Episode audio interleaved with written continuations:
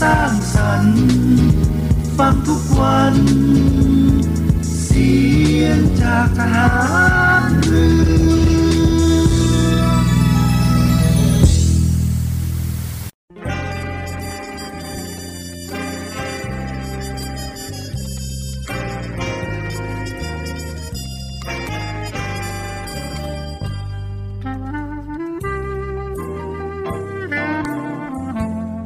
ให้นายทหารนายตำรวจทุกคนรักษาคำปฏิญาณที่ได้ให้ไว้อย่างเคร่งครัดและตั้งใจปฏิบัติหน้าที่ด้วยความเที่ยงตรงเข้มแข็งและเสียสละพร้อมทั้งหมั่นศึกษาและฝึกฝนตนเองให้มีความชัดเจนคล่องแคล่วในหน้าที่และในการปฏิบัติงานร่วมกับผู้อื่นฝ่ายอื่นอยู่เสมอทุกคนทุกฝ่ายจะได้สามารถร่วมมือร่วมใจกันสร้างสรรค์ความพัฒนาผาสุกให้แก่ประชาชนและประเทศชาติได้ตามอุดมคติที่ตั้งมั่นไว้ตลอดไป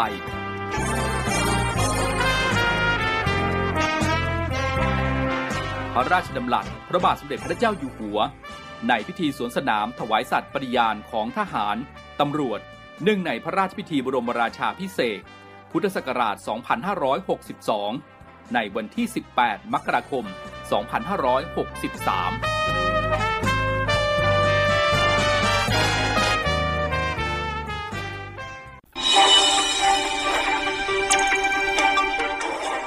สรุปข่าวประจำวัน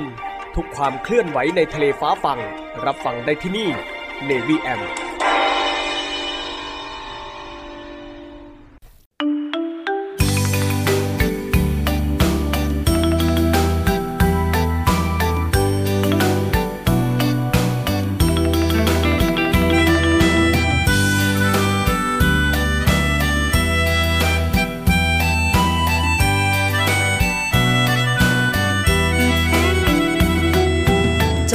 จะขาดลงไปร้อนเมื่อถึงตอน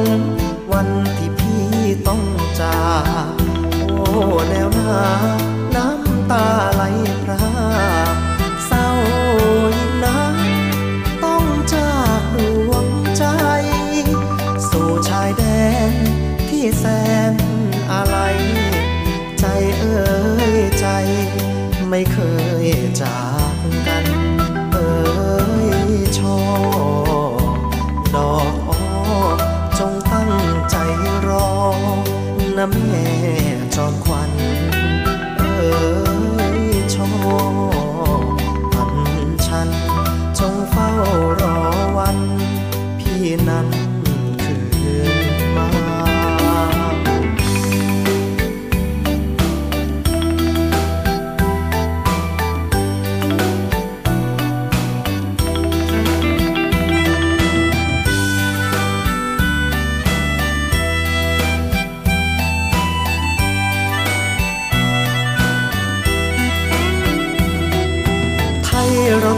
เป็นไทยนานวันใครรุกรานต้องเจอทหารกล้าเกิดเป็นชายพี่จะไม่หนีหน้าชาติศาสนานั้นเหนือสิ่งใดอีกราชวงศ์ทุกพระองค์ยิ่งใหญ่ศูนย์รวมใจของไทยใหญ่หลวงดอกรักใครมาหักเราต้องแหนหัวชอบผมพวงเพื่อไทยทั้งปวงเราต้องยอม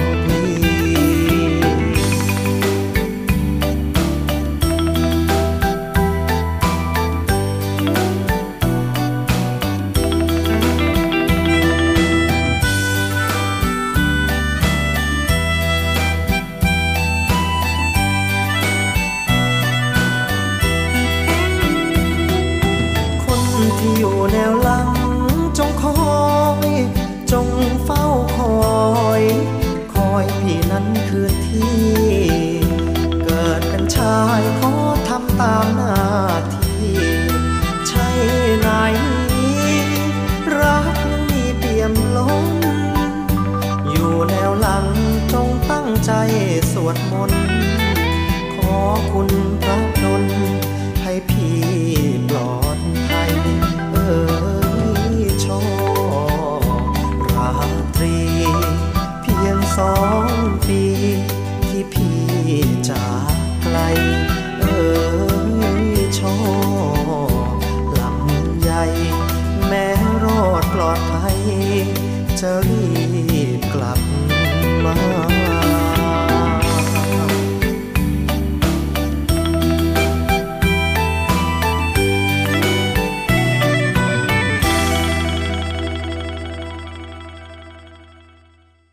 จบลงไปเพราะกับเพลงแรกที่นำมาฝากคุณฟังกันนะครับซึ่งวันนี้ถือว่าเป็นวันแรกของการทำงานนะครับในปีงบประมาณ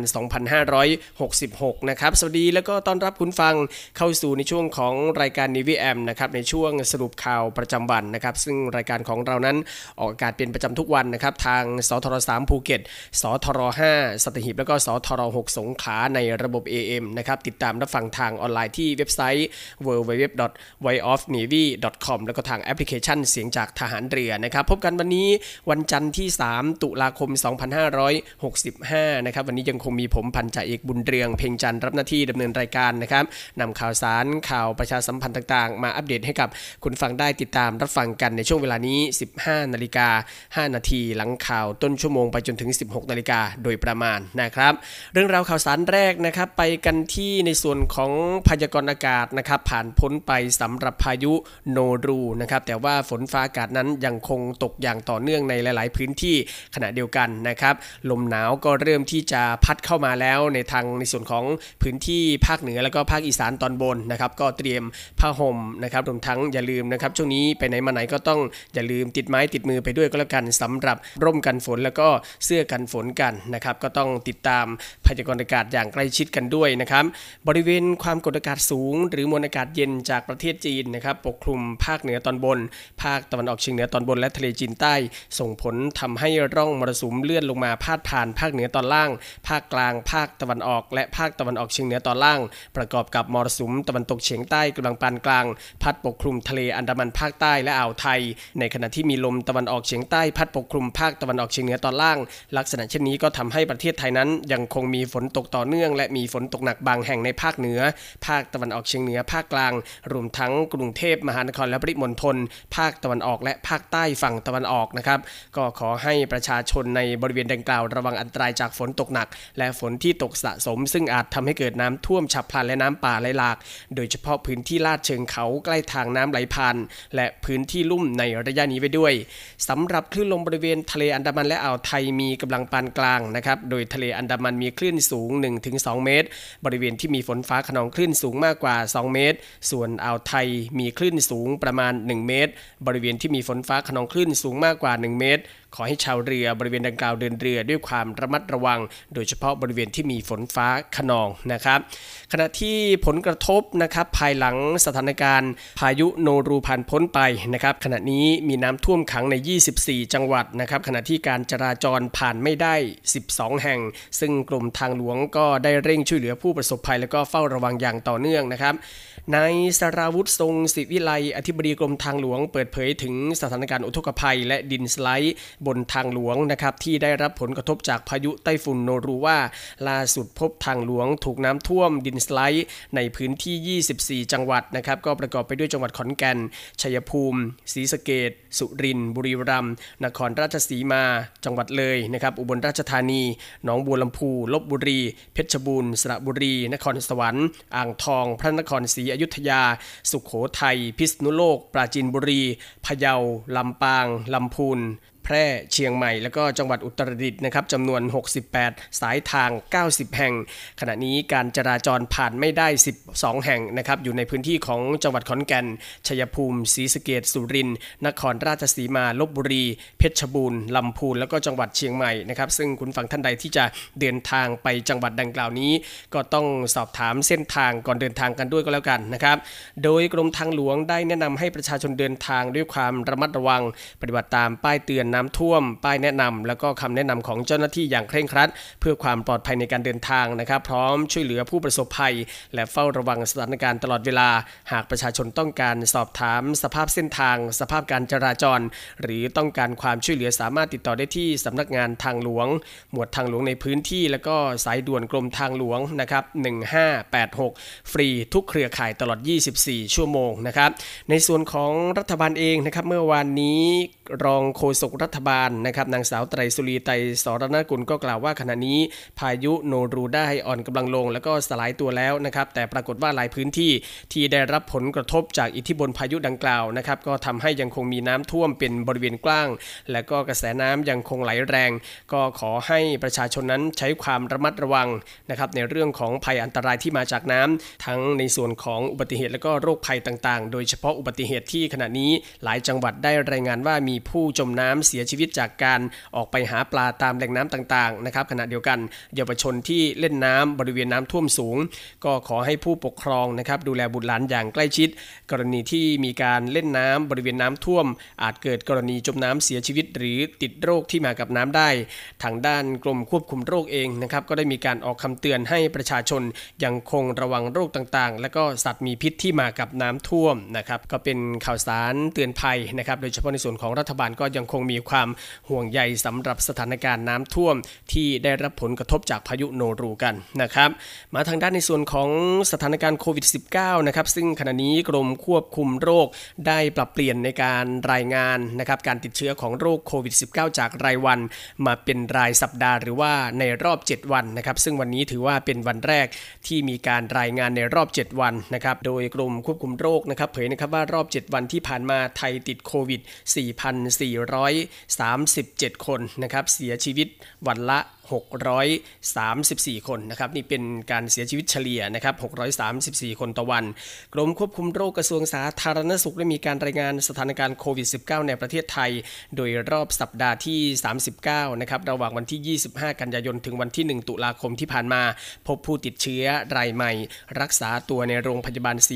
4,435 คนเฉลี่ยวันละ634 คนนะครับสะสม 2,458,697 คนสำหรับผู้เสียชีวิตรายใหม่รวมนะครับ65คนเฉลี่ยวันละ9คนนะครับสะสม 11,073 คนในจำนวนนี้นะครับเป็นผู้ป่วยปอดอักเสบ466คนต้องใส่เครื่องช่วยหายใจ260คนขณะที่ในส่วนของการฉีดวัคซีนป้องกันล่าสุดนะครับสะสม 142,642,813 โดสนะครับโดยฉีดเพิ่มขึ้น 6,422 โดสแบ่งเป็นฉีดอย่างน้อย1เข็มจำนวน 57,630,430 โดสร้อยละ 81% นะครับฉีดอย่างน้อย2เข็มจำนวน 53,486,987 โดสนะครับร้อยละ 76% แล้วก็ฉีดอย่างน้อย3เข็มจำนวน 32,149,396 โดสนะครับนี่ก็เป็นในส่วนของรายละเอียดของการรับวัคซีนเข็ม1ถึงเข็ม3นะครับขณะเดียวกันนะครับนายแพทย์โสพลเอี่ยมสิริถาวรรองอธิบดีกรมควบคุมโรคกระทรวงสาธารณสุขได้กล่าวถึงการติดตามสถานการณ์โรคโควิด -19 หลังลดระดับเป็นโรคติดต่อที่ต้องเฝ้าระวังว่ามาตรการเฝ้าระวังสถานการณ์โรคโควิด -19 หลังจากนี้จะมีการทำมาตรการเฝ้าระวังโรคโควิด -19 ในประชากรเสี่ยงและสถานที่เสี่ยงจะติดตามข้อมูลในจังหวัดท่องเที่ยวจังหวัดที่มีความเสี่ยงที่โรคจะแพร่ระบาดจังหวัดที่มีชุมชนแรงงานต่างด้าวเบื้องต้นเลือกออกมาได้8จังหวัดนะครับเช่นกรุงเทพมหานครและจังหวัดอื่นๆในภูมิภาคละ2จังหวัดแต่ก็อาจจะมีการติดตามข้อมูลในจังหวัดอื่นๆที่มีความพร้อมหรือจังหวัดที่เห็นความสำคัญอาจทำคู่ขนานกันไปคาดว่าอาจเก็บข้อมูลเข้มข้นไปจนถึงปลายปี2565นี้นะครับเพื่อประเมินสถานการณ์ต่อไปนายแพทย์โสพลย้ำด้วยนะครับว่ามาตรการดังกล่าวจะไม่กระทบต่อการใช้ชีวิตของประชาชนอย่างแน่นอนโดยระบบเฝ้าระวังที่กระทรวงสาธารณสุขกำหนดไว้เดิมนะครับมี3ระบบที่ทุกจังหวัดจะต้องมีก็คือติดตามผู้ป่วยที่เข้ารักษาตัวในโรงพยาบาล2ก็คือการระบาดในชุมชนและ3ก็คือเฝ้าระวังสายพันธุ์ฉะนั้นส่วนนี้ก็จะเพิ่มเป็นระบบที่4เพื่อให้ระบบที่มีเข้มข้นมากขึ้นโดย8จังหวัดนี้นะครับจะเป็นเหมือนสัญญาณเตือนหากมีโอกาสเกิด การระบาดในระยะข้างหน้ารวมถึงเฝ้าระวังเชื้อว่าจะเป็นสายพันธุ์เดิมหรือสายพันธุ์ใหม่เพื่อให้ระบบเฝ้าระวังสมบูรณ์มากขึ้นโดยการติดตามข้อมูลโรคติดต่อที่ต้องเฝ้าระวังจะสรุปข้อมูลเป็นรายสัปดาห์นะครับเช่นโรคไข้หวัดใหญ่เพราะโรคไม่ได้เปลี่ยนแปลงเหมือนช่วงที่ผ่านมานะครับเพราะคนมีวัคซีนบางส่วนติดเชื้อตามธรรมชาติดังนั้นความเสี่ยงที่จะระบาดเร็วก็จะน้อยลงเว้นแต่จะมีเชื้อใหม่เข้ามาครับและนี่ก็เป็นเรื่องราวข่าวสารความคืบหน้าเกี่ยวกับสถานการณ์โควิด -19 นะครับทางด้านสปสช.นะครับเตรียมเปิดให้ประชาชนสิทธิ์บัตรทอง9โรงพยาบาลเอกชนที่ถูกยกเลิกสัญญาเลือกหน่วยบริการใหม่ในวันที่10ตุลาคมนี้นะครับแพทย์หญิงลลิตยากองคำรองเลขาธิการสำนักงานหลักประกันสุขภาพแห่งชาติหรือสปสช.กล่าวว่าจากการหารือร่วมกับสำนักการแพทย์กรุงเทพมหานครกรมการแพทย์กระทรวงสาธารณสุขรวมทั้งโรงพยาบาลภาครัฐและเอกชนในพื้นที่กรุงเทพมหานครเรื่องจัดระบบบริการสาธารณสุขเพื่อดูแลประชาชนสิทธิหลักประกันสุขภาพแห่งชาติหรือสิทธิบัตรทอง30บาทรองรับกรณียกเลิกสัญญาโรงพยาบาล9แห่งได้ข้อสรุปว่าในส่วนของการหาหน่วยบริการปฐมภูมิประจำแห่งใหม่เพื่อให้ประชาชนที่ได้รับผลกระทบจากการยกเลิกสัญญาตั้งแต่วันที่1ตุลาคมนี้เป็นต้นไปจะกลายเป็นสิทธิ์ว่างซึ่งสปสช.และสำนักอนามัยจะร่วมจัดทำบัญชีเครือข่ายหน่วยบริการให้ประชากรสิทธิ์ว่างเลือกหน่วยบริการปฐมภูมิโดยศูนย์บริการสาธารณสุขยินดีเป็นหน่วยบริการประจำทางนี้สปสช.กำหนดให้ประชาชนเริ่มลงทะเบียนเลือกหน่วยบริการปฐมภูมิประจำแห่งใหม่นะครับได้ตั้งแต่วันที่10ตุลาคมนี้เป็นต้นไปสามารถเข้าไปดูรายชื่อได้นะครับที่เว็บไซต์สปสช.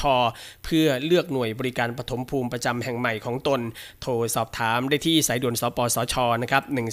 1330หรือดำเนินการผ่านแอปพลิเคชันสปสช.แล้วก็ LINE สปสช.ได้เช่นเดียวกันนะครับก็ผู้ประกันตนนะครับในส่วนของสำนักงานประกันสังคมที่จะย้ายนะครับในส่วนของโรงพยาบาลปฐมภูมิก็สามารถที่จะเข้าไปเลือกนะครับสอบถามเด็ดเพิ่มเติมที่สปสช1330กันได้นะครับ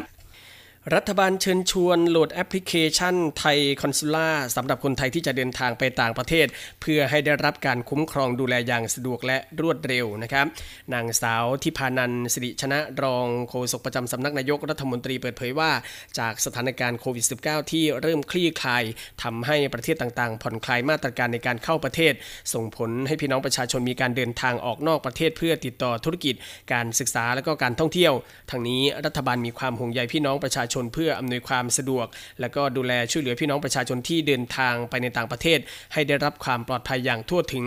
ก็ขอเชิญชวนนะครับให้มีการโหลดแอปพลิเคชันไทยคอนซูล่าก่อนนะครับหรือระหว่างเดินทางไปต่างประเทศแอปพลิเคชันไทยคอนซูล่าเป็นแอปพลิเคชันที่ให้ข้อมูลด้านบริการต่างๆของกรมการกงสุลนะครับเช่นบริการด้านหนังสือเดินทางบริการออกเอกสารตรวจลงตราหรือว่าวีซ่านะครับบริการด้านสัญชาติและนิติกรการคุ้มครองคนไทยในต่างประเทศศูนย์ประสานการเลือกตั้งนอกราชอาณาจักรนอกจากนี้นะครับหากมีปัญหาต้องการขอความช่วยเหลือแอปพลิเคชันดังกล่าวก็มีปุ่ม SOS นะครับที่ให้กดขอความช่วยเหลือได้ไม่ว่าจะเป็นกรณีเจ็บป่วยร้ายแรงอุบัติเหตุร้ายแรงภัยพิบัติก่อการร้ายก็สามารถที่จะแชทข้อความได้ตลอด24ชั่วโมงนะครับก็เป็นแอปพลิเคชันใหม่ที่เชิญชวนดาวน์โหลดนะครับสำหรับไทยคอนซูล่าก่อนที่จะเดินทางไปต่างประเทศก็สามารถจะคุ้มครองให้ความช่วยเหลือคุณฝั่งที่จะเดินทางไปต่างประเทศกันได้นะครับไปดูข่าวสารการท่องเที่ยวในพื้นที่กันบ้างนะครับรัฐมนตรีว่าการกระทรวงการท่องเที่ยวและกีฬาเมื่อวานนี้ก็ได้ไปร่วมงานแห่พระในเทศกาลถือศีลกินผักในพื้นที่จังหวัดภูเก็ตก็ได้กล่าวถึงตัวเลขของนักท่องเที่ยวที่เดินทางเข้าพื้นที่จังหวัดภูเก็ตระหว่างวันที่1กรกฎาคม2564จนถึงปัจจุบันนะครับว่ามีจำนวน 1,250,162 คนแล้วนะครับพร้อมผลักดันกระตุ้นเศรษฐกิจให้ปี2566มีรายได้รวมอยู่ที่ 2.4 ล้านบาทนายพิพัฒน์รัชกิจประการรัฐมนตรีว่าการกระทรวงการท่องเที่ยวและกีฬาเปิดเผยยอดตัวเลขนักท่องเที่ยวที่เดินทางเข้าจังหวัดภูเก็ตระหว่างวันที่1กรกฎาคมปี64นะครับจนถึงปัจจุบันมีจำนวนกว่า 25,162 คนนะครับทำให้เศรษฐกิจด้านการท่องเที่ยวเริ่มฟื้นตัวรวมทั้งจากการเร่งส่งเสริมการท่องเที่ยวต่างประเทศทำให้อัตราท่องเที่ยวจากอินเดียและก็กลุ่มประเทศในตะวันออกกลางมีแน นวโน้มที่ดีขึ้นในช่วงนี้นะครับแล้วก็หลังจากสถานการณ์โควิด -19 คลี่คลายก็จะเร่งให้ผู้ประกอบการนั้นมีรายได้เพิ่มเติมด้วยการนำร่องในจังหวัดภูเก็ตเป็นจังหวัดที่มีสถานบันเทิงเปิดได้ถึงตีสี่โดยให้ซอยบางลาป่าตองนะครับเป็นพื้นที่นำร่องหรือบางลาโมเดลนะครับซึ่งจะนำเข้าหารือสบคในเดือนตุลาคมนี้หากดำเนินการได้ก็จะสร้างเม็ดเงินเพิ่มเดือนละ100 ล้านบาทนะครับและหากจังหวัดภูเก็ตได้รับการคัดเลือกให้เป็นเจ้าภาพจัดงาน Specialist Expo 2028 จะทำให้เกิดเงินสะพัดกว่า 50,000 ล้านบาทอย่างไรก็ตามในปี 2566 นะครับตั้งเป้าจำนวนนักท่องเที่ยวต่างชาติไว้ที่ 20 ล้านคนส่วนคนไทยยังคงเป็นเป้าหมายเดิมที่ 160 ล้านคนนะครับซึ่งจะสร้างรายได้รวมอยู่ที่ 2.4 ล้านบาทและนั่นก็คือการฟื้นตัวที่กลับมาถึง80%ของปี 2562 ก่อนเกิดโรคระบาดโควิด -19 นะครับก็เป็นความเห็นของรัฐมนตรีท่องเที่ยวและกีฬานะครับว่าการท่องเที่ยวในพื้นที่ของภูเก็ตนั้นกำลังจะฟื้นตัวพร้อมกับตั้งเป้าไว้นะครับปีหน้าปี 66 นี้นะครับจะสร้างเม็ดเงินได้ถึง 2.4 ล้านบาทก็เชิญท่องเที่ยวกันได้ในพื้นที่ของจังหวัดภูเก็ตกันนะครับมาดูราคาสินค้าล่าสุดกันบ้างนะครับว่าเป็นยังไงหลายคนอาจจะไปจับจ่ายใช้สอยแต่ว่าไม่ให้ความสนใจหรือว่าไม่ได้ติดตามในเรื่องของราคาสินค้าว่าปัจจุบันเป็นยังไงกันบ้างนะครับกระทรวงพาณิชย์เปิดเผยราคาสินค้าขายปลีกนะครับซึ่งเราจะนำในส่วนของพื้นที่กรุงเทพมหานครเป็นตัวตั้งนะครับซึ่งล่าสุดก็มีการเปลี่ยนแปลงหลายรายการนะครับเมื่อเปรียบเทียบกับก่อนหน้านี้โดยเนื้อหมูราคาลดลงนะครับตอนนี้เหลืออยู่ที่ประมาณ185ถึง190บาทต่อกิโลกรัมขณะที่ผักชีนั้นราคาเพิ่มขึ้นเป็น110ถึง120บาทต่อกิโลกรัมนะครับกระทรวงพาณิชย์โดยกรมการค้าภายในรายงานภาวะราคาสินค้าจำหน่ายปลีกนะครับในพื้นที่กรุงเทพมหานครซึ่งเป็นราคาพื้นที่กลางนะครับสำหรับทั่วทั้งประเทศล่าสุดพบว่าราคาสินค้าเปลี่ยนแปลงหลายรายการเมื่อเทียบกับวันก่อนหน้านะครับโดยเนื้อหมูเป็นเนื้อแดงส่วนสะโพกราคาลดลงเหลือกิโลกรัมละ185ถึง190บาทนะครับหมู3ชั้นราคาลดลงเหลือกิโลกรัมละ225ถึง245บาทผักกาดขาวราคาลดลงเหลือกิโลกรัมละ35ถึง40บาทผักชีนะครับราคาเพิ่มขึ้นเป็นกิโลกรัมละ110ถึง120บาทโดยสินค้านะครับที่ราคายังคงทรงตัวก็ประกอบไปด้วยไข่ไก่เบอร์2นะครับราคาฟองละ4.30 บาทถึง4.50 บาทนะครับไข่ไก่เบอร์3ฟองละ4 บาทถึง4.20 บาทไก่สดทั้งตัวอันนี้ไม่รวมเครื่องในนะครับราคากิโลกรัมละ 75-85 บาทผักคะน้าผักกวางตุ้งผักบุ้งจีนนะครับราคากิโลกรัมละ 25-30 บาทกล่ำปลีมะเขือเทศนะครับราคากิโลกรัมละ 35-40 บาทในส่วนของถั่วฝักยาวนะครับกิโลกรัมละ 40-45 บาทแตงกวากิโลกรัมละ 30-35 บาทพริกขี้หนูจินดานะครับราคากิโลกรัมละ 80-90 บาทมะนาวเบอร์ 1-2 นะครับราคาผลละ 2.50 บาทถึง3 บาทนะครับต้นหอมนะครับราคากิโลกรัมละ 90-100 บาทในขณะที่ผลปาล์มทลายราคาลดลงนะครับตอนนี้เหลือกิโลกรัมละ 4.70 บาทถึง 5.20 บาทน้ำมันปาล์มดิบนะครับราคาลดลงเหลือกิโลกรัมละ 29 ถึง 29.50 บาทอย่างแผ่นรมควันชั้น3นะครับราคาตลาดกลางจังหวัดสงขลาราคาเพิ่มขึ้นเป็นกิโลกรัมละ 49.44 บาทนะครับข้าวโพดนะครับโรงงานอาหารสัตว์100 กิโลกรัมจะราคาอยู่ที่ประมาณ 1,193 บาทถึง 1,200 บาทมันสำปะหลังหัวมันสดเชื้อแป้ง 25% นะครับราคาในส่วนของจังหวัดนครราชสีมาอยู่ที่กิโลกรัมละ 2.85 บาทถึง 3.40 บาทมะพร้าวผลแก่ทับสแกนะครับผลใหญ่ปอกเปลือกราคาผลละ 18 ถึง 23 บาทปลาป่นราคากิโลกรัมละ 29 บาทนะครับกากถั่วเหลืองนำเข้าโปรตีนร้อยละ 46 ถึง 48 ราคากิโลกรัมละ 20.50 บาทถึง 20.55 บาทนะครับกากถั่วเหลืองผลิตในประเทศเป็นเมล็ดนำเข้านะครับราคากิโลกรัมละ 20.70 บาทถึง 20.90 บาทแล้วก็รำข้าวขาว100กิโลกรัมจะอยู่ที่ราคา 1,150 บาทถึง 1,160 บาทนะครับนี่ก็เป็นสถานการณ์รา คาอาหารราคาสินค้านะครับที่มีการปรับขึ้นแล้วก็ลงในปัจจุบันนี้นะครับซึ่งจะใช้เกณฑ์ในส่วนของพื้นที่กรุงเทพมหานครเป็นตัวตั้งในขณะเดียวกันนะครับสินค้าที่อยู่ในพื้นที่จังหวัดต่างๆก็จะใช้จังหวัดนั้นเป็นตัวตั้งในการกำหนดราคาสินค้าที่นำมาฝากคุณฟังในช่วงนี้กันนะครับเดี๋ยวก่อนจะไปพักเบรกในช่วงนี้นะครับมาติดตามเรื่องราวข่าวสารเกี่ยวกับกีฬากันบ้างนะครับหลายท่านหลายคนก็ติดตามรับชมแล้วก็เชียร์กันอยู่นะครับสำหรับวอลเลย์บอลหญิงทีมชาติไทยหลังจากที่ทำผลงานล่าสุดนะครับชนะโดมินิกันแบบสนุกไป3-2 เซตในศึกชิงแชมป์โลก 2022 ผ่านเข้าสู่รอบ 16 ทีมสุดท้ายเดี๋ยวเรามาดูกันนะครับว่าเข้าสู่รอบ 16 ทีมสุดท้ายแล้วจะไปพบกับทีมชาติใดกันบ้างนะครับโดยการแข่งขันในรอบ2นะครับจะเป็นการนำทีมอันดับที่1ถึง4ของทั้ง4กลุ่มจากรอบแรกผ่านเข้ามาเล่นในรอบ16ทีมสุดท้ายนะครับซึ่งจะมีการแบ่งออกเป็น2กลุ่มกลุ่มละ8ทีมการแข่งขันแบบพบกันหมดนะครับเพื่อที่จะหาทีมผ่านเข้าสู่รอบ8ทีมโดยจะนำ4ทีมจากกลุ่ม A แล้วก็4ทีมจากกลุ่ม D นะครับมาร่วมสายกันอยู่ในกลุ่ม E ส่วน4ทีมจากกลุ่ม B ที่มีสาวไทยรวมอยู่ด้วยนะครับก็จะลงเล่นในกลุ่ม F ร่วมกับอีก4ทีมจากกลุ่ม C รวมทั้งหมดเป็น16ทีมนะครับทำให้สาวไทยที่ถูกอยู่จัดในกลุ่ม F ก็จะต้องแข่งขันกับสหรัฐอเมริกาเซอร์เบียเยอรมันแล้วก็แคนาดานะครับที่มาจากกลุ่ม C ส่วนอีก3ชาติที่เคยเจอกันมาในรอบแรกทั้งตุรกีโปแลนด์แล้วก็โดมินิกันจะไม่ต้องมาทำการแข่งขันกันนะครับสำหรับตารางแข่งของโปรแกรมวอลเลย์บอลทีมชาติไทยนะครับรอบ16ทีมสุดท้ายก็ประกอบไปด้วยเริ่มตั้งแต่วันพรุ่งนี้นะครับ4ตุลาคมก็จะพบกับแคนาดาเวลา 20:00 น.วันที่5ตุลาคมทีมชาติไทยพบกับเยอรมนีนะครับ 20:00 น.7ตุลาคมพบกับเซอร์เบีย 20:00 น.แล้วก็8ตุลาคมก็จะพบกับสหรัฐอเมริกาในเวลา 20:00 น.เช่นเดียวกันนะครับสำหรับการแข่งขันวอลเลย์บอลหญิงชิงแชมป์โลก 2022 แฟนๆก็สามารถที่จะรับชมถ่ายทอดสดได้ทางช่องเวิร์กพอยต์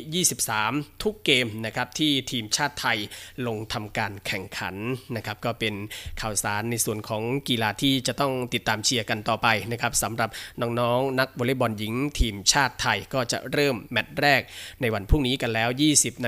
นะครับที่จะพบกับแคนาดาก็ฝากเชียร์แล้วก็ให้กำลังใจน้องๆกันด้วยก็แล้วกันนะครับเดี๋ยวในช่วงนี้พักสักครู่นะครับช่วงหน้ากลับมาติดตามเรื่องราวข่าวสารในส่วนของกองทัพเรือนะครับช่วงนี้พักสักครู่เดียวครับสรุปข่าวประจำวันทุกความเคลื่อนไหวในทะเลฟ้าฝั่งรับฟังได้ที่นี่ Navy AM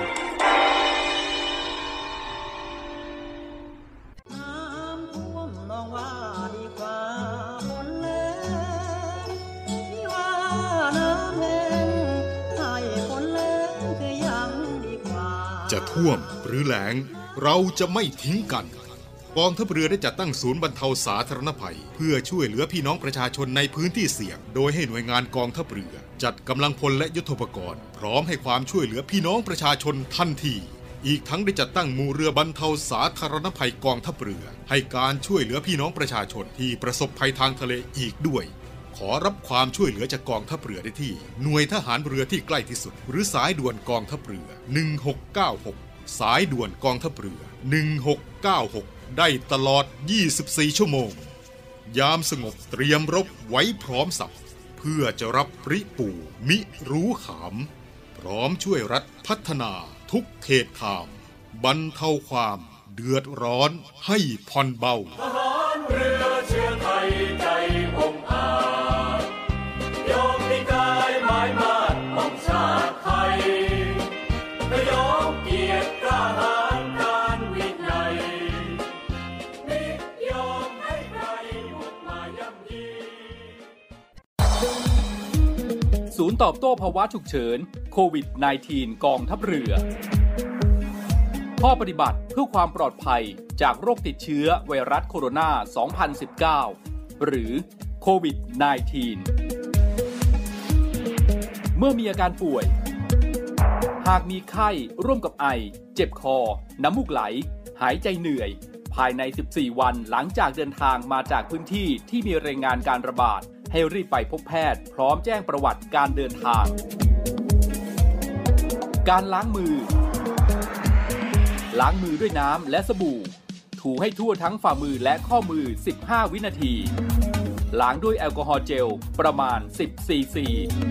ถูให้ทั่วทั้งฝ่ามือและข้อมือ 15-25 วินาทีโดยไม่ต้องล้างน้ำไม่ต้องเช็ดมือการสวมหน้ากากอนามัยด้านสีเข้มอยู่ด้านนอกขอบลวดอยู่ด้านบนและกดให้สนิทกับจมูกดึงด้านล่างให้คลุมถึงคางหน้ากากชนิดกระดาษต้องเปลี่ยนทุกวันทิ้งในถังขยะที่มีฝาปิดมิดชิด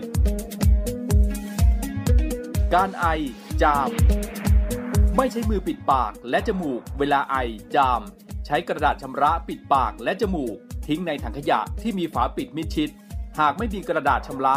ให้ใช้ต้นแขนด้านในปิดปากและจมูกล้างมือให้สะอาดทุกครั้งหลังไอจามกำลังพลกองทัพเรือร่วมสู้ภัยไวรัสโควิด -19 กองทัพเรือที่ประชาชนเชื่อมั่นและภาคภูมิใจ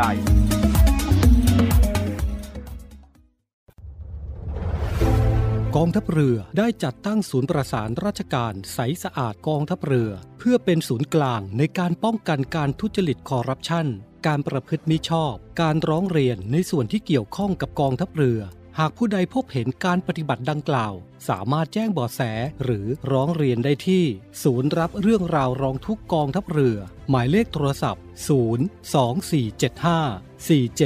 024754789หรือที่ www.rongthuk.navy.mi.th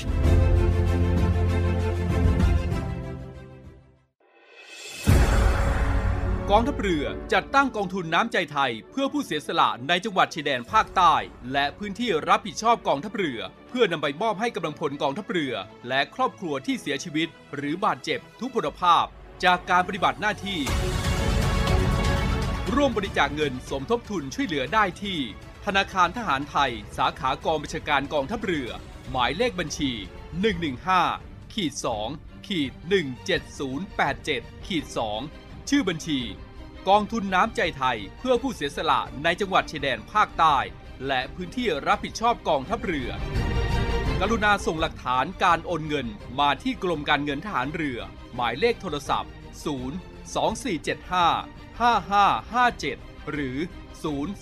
ัพท์024755557หรือ024754584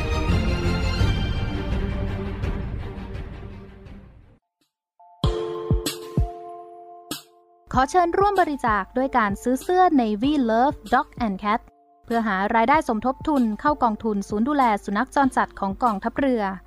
คณะอนุกรรมการจัดหารายได้และบริหารเงินกองทุนคณะกรรมการบริหารจัดการศูนย์ดูแลสุนัขจรจัดของกองทัพเรือได้จัดทำเสื้อยืดคอกลม Navy Love Dog and Cat จำหน่ายตัวละ299บาทเพื่อหารายได้สมทบทุนเข้ากองทุนศูนย์ดูแลสุนัขจรจัดของกองทัพเรือสำหรับเป็นค่าใช้จ่ายในการทำหมันค่ารักษาพยาบาลยาป้องกันโรคและอาหารเสริมให้กับศูนย์ดูแลสุนัขจรจัดของกองทัพเรือทั้ง3แห่งได้แก่ศูนย์ดูแลสุนัขจรจัดกองเรือยุทธการศูนย์ดูแลสุนัขจรจัดหน่วยบัญชาการนาวิกโยธินและศูนย์ดูแลสุนัขจรจัดหน่วยบัญชาการต่อสู้อากาศยานและรักษาฝั่งสำหรับรายละเอียดการสั่งซื้อเพิ่มเติมสามารถสอบถามได้ที่กรมกิจการพลเรือนทหารเรือโทร024754960 และ 024753081สวัสดีครับคุณ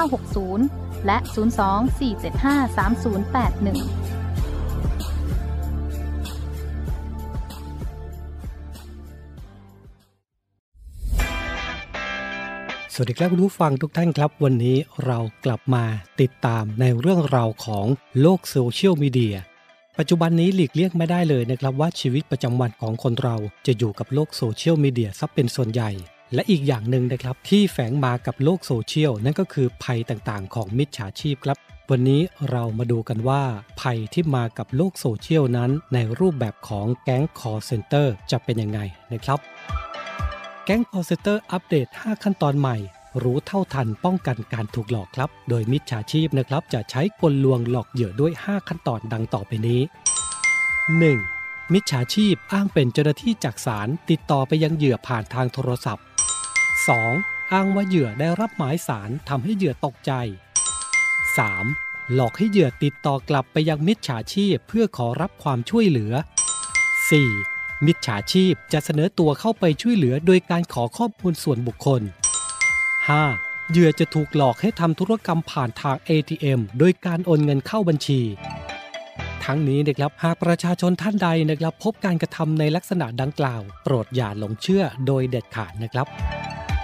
วันนี้เรามาแจ้งภัยเกี่ยวกับแก๊ง Call Center ครับ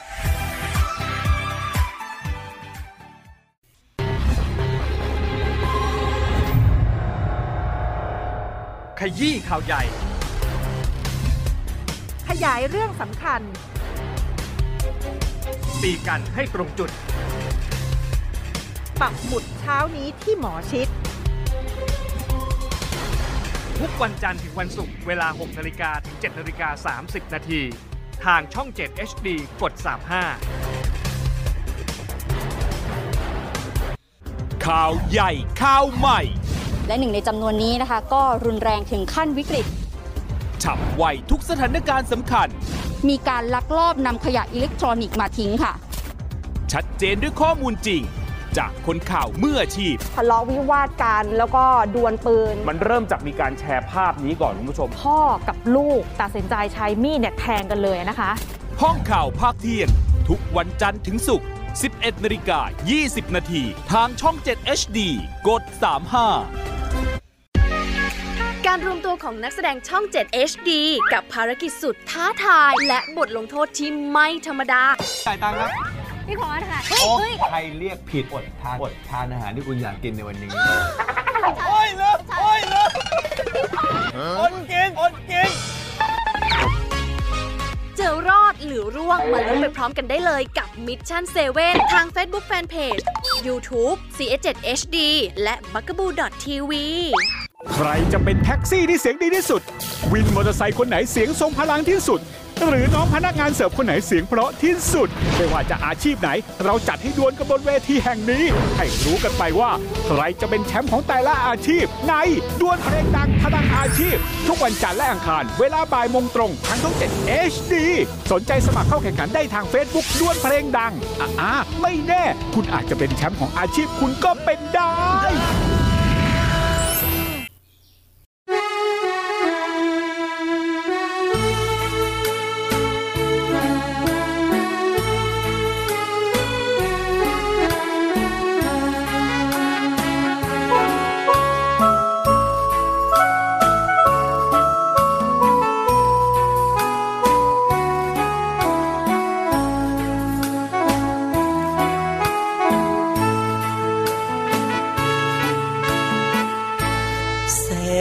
กว้างใหญ่ไพศาลทะเลสีครามช่างงดงามล้ำค่าศัตรูรุกล้ำอาทิตย์ปะไตเข้ามาจงมั่นใจเถิดว่าลูกนาวาพร้อมทำหน้าที่ผลประโยชน์มากมายอาณาเขตกว้างไกลต้องอาศัยน้องพี่ช่วยกันเถิดนาเป็นหูเป็นตาให้นาวีภารกิจหน้าที่ราชนาวีคุ้มครองป้องกันเหล่าพรรคเราแบ่งใจรักกันแน่นเหนียวสามัคคีกลมเกลียวรวมเป็นหนึ่งเดียวของมันเพลงดอกประดู่ร้องอยู่ทุกวัน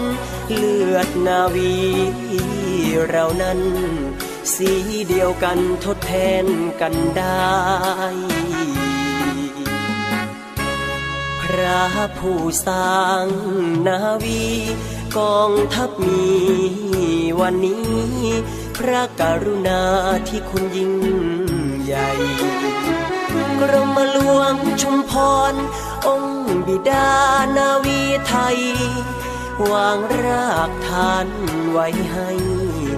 ศูนย์รวมใจทหารเรือ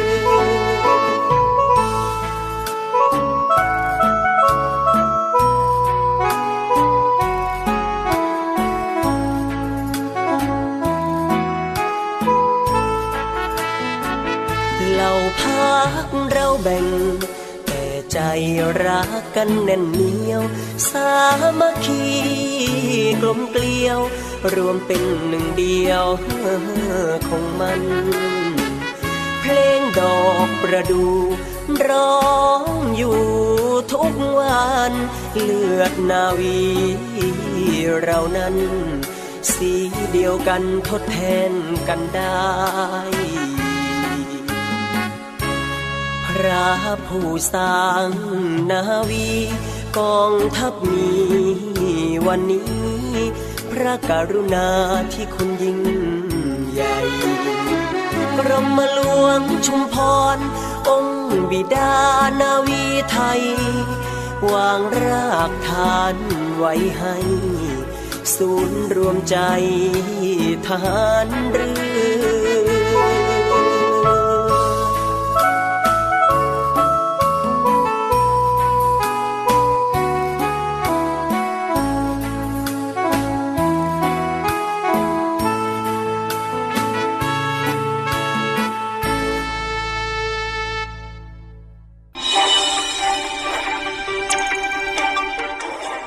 สรุปข่าวประจำวันทุกความเคลื่อนไหวในทะเลฟ้าฟังรับฟังได้ที่นี่ Navy AM จบลงไปกับเพลงเพราะๆจากทางรายการนะครับต้อนรับเข้าสู่ในช่วงที่2ของ Navy AM นะครับในช่วงสรุปข่าวประจำวันคุณฟังยังคงอยู่กับผมพันจ่าเอกบุญเรืองเพ่งจันทร์นะครับในช่วงนี้มาติดตามภารกิจต่างๆของกองทัพเรือกันนะครับตามที่กองอำนวยการน้ำแห่งชาตินะครับได้มีการประกาศพื้นที่เฝ้าระวังน้ำขึ้นสูงบริเวณแม่น้ำเจ้าพระยาช่วงระหว่างวันที่1-7ตุลาคมเนื่องจากอิทธิพลของพายุโนรูนะครับโดยคาดจะมีน้ำไหลผ่านจังหวัดนครสวรรค์อยู่ที่เกณฑ์ประมาณ 2,500 ถึง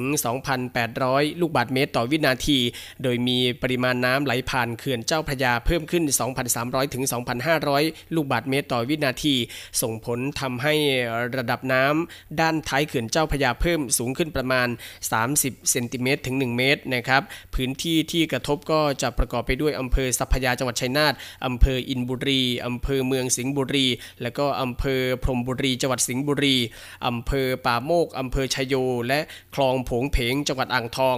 คลองบางบานอำเภอเสนาและก็อำเภอปักไห่จังหวัดพระนครศรีอยุธยาจังหวัดปทุมธานีนนทบุรีกรุงเทพมหานครและก็สมุทรปราการนะครับในการนี้พลเรือเอกชลทิศนาวานุเคราะห์เสนาธิการทหารเรือในฐานะเสนาธิการศูนย์บรรเทาสาธารณภัยกองทัพเรือพร้อมคณะนะครับก็ได้ลงพื้นที่ตรวจเยี่ยมชุมชนในพื้นที่รับผิดชอบของศูนย์บรรเทาสาธารณภัยฐานทัพเรือกรุงเทพซึ่งประกอบไปด้วยพื้นที่ชุมชนบ้านบุซอยจรัญสนิทวงศ์32เขตบางกอกน้อยกรุงเทพมหานครนะครับรวมทั้งพื้นที่ริมคลองวัดระฆังโคสิตารามและพื้นที่ริมแม่น้ำเจ้าพระยาบริเวณราชนาวิกสภา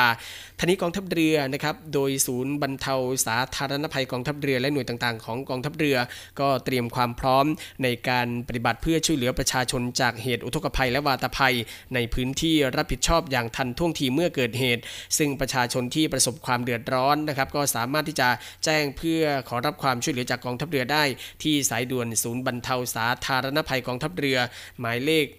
1696ตลอด24ชั่วโมงนะครับ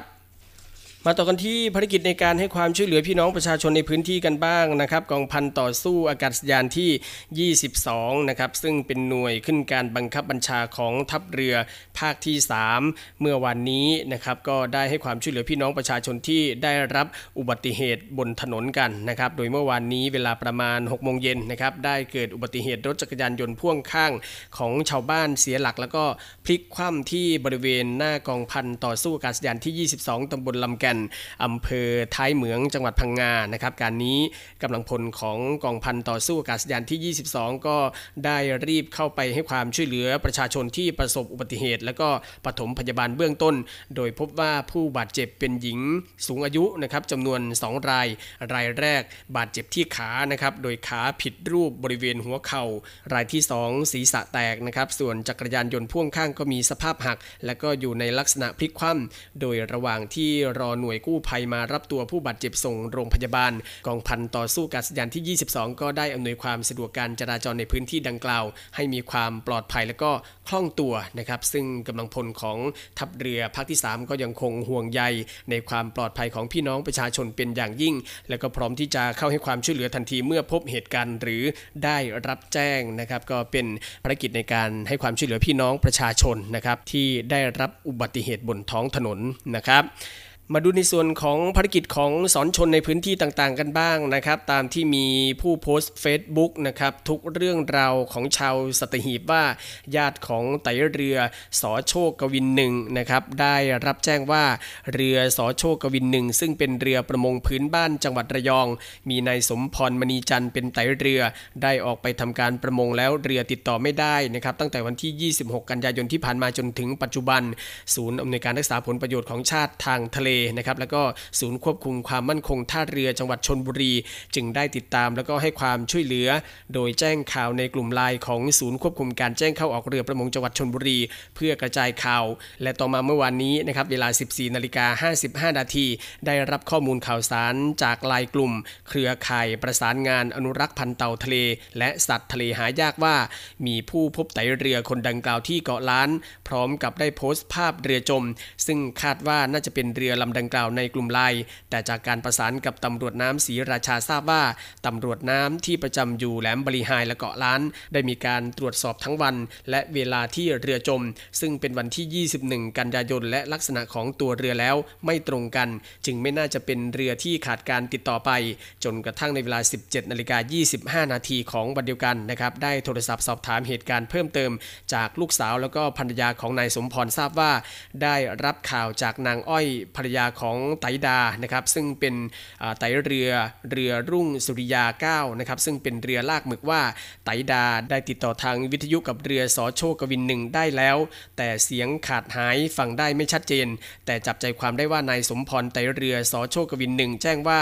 ไม่ได้นำโทรศัพท์ติดตัวไปด้วยทำให้ติดต่อกับทางภรรยาและลูกสาวไม่ได้ขณะนี้ปลอดภัยดี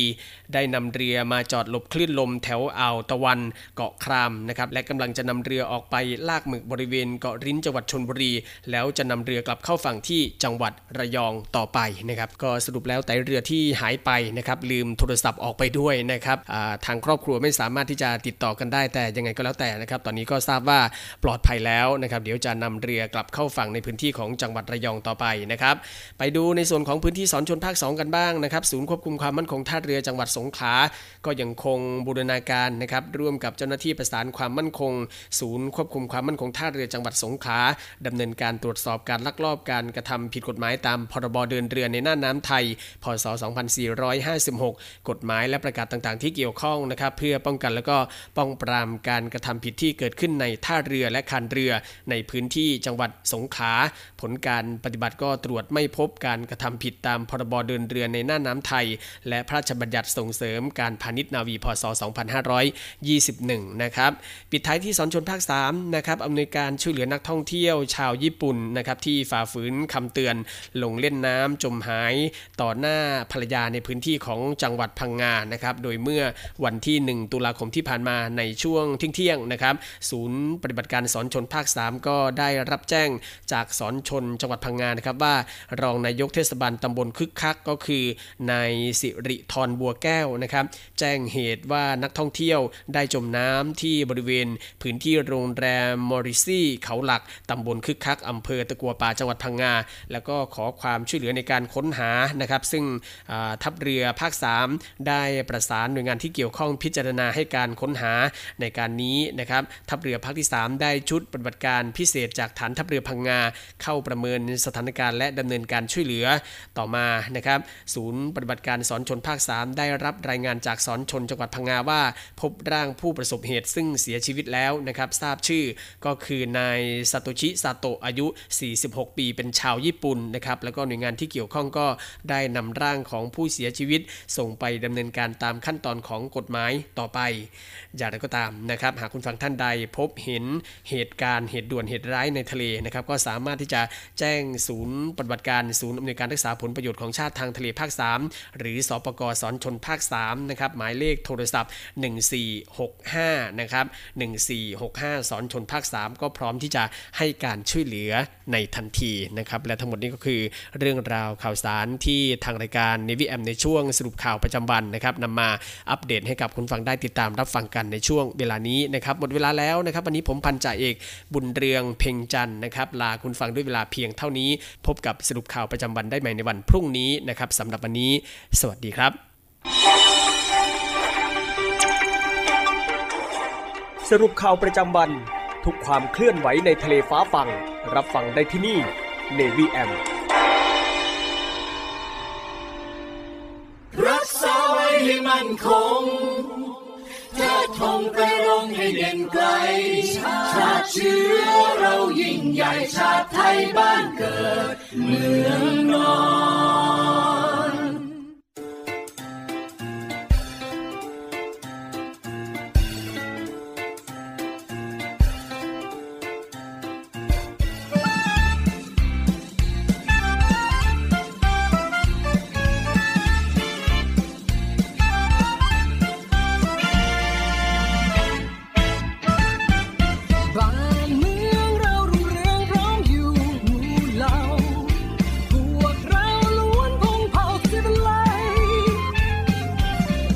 น